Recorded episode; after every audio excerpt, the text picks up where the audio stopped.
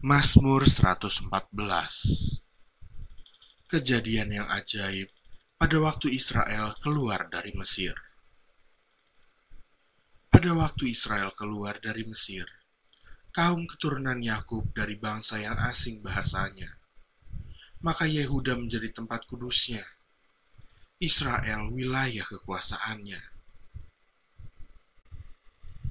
Laut melihatnya, lalu melarikan diri. Sungai Yordan berbalik ke hulu.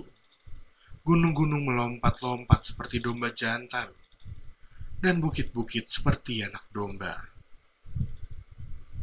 Ada apa, hai laut, sehingga engkau melarikan diri? Hai sungai Yordan, sehingga engkau berbalik ke hulu.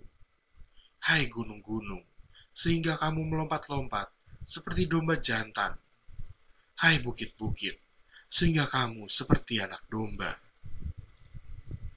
Gemetarlah hai bumi, di hadapan Tuhan, di hadapan Allah Yakub, yang mengubah gunung batu menjadi kolam air, dan batu yang keras menjadi mata air.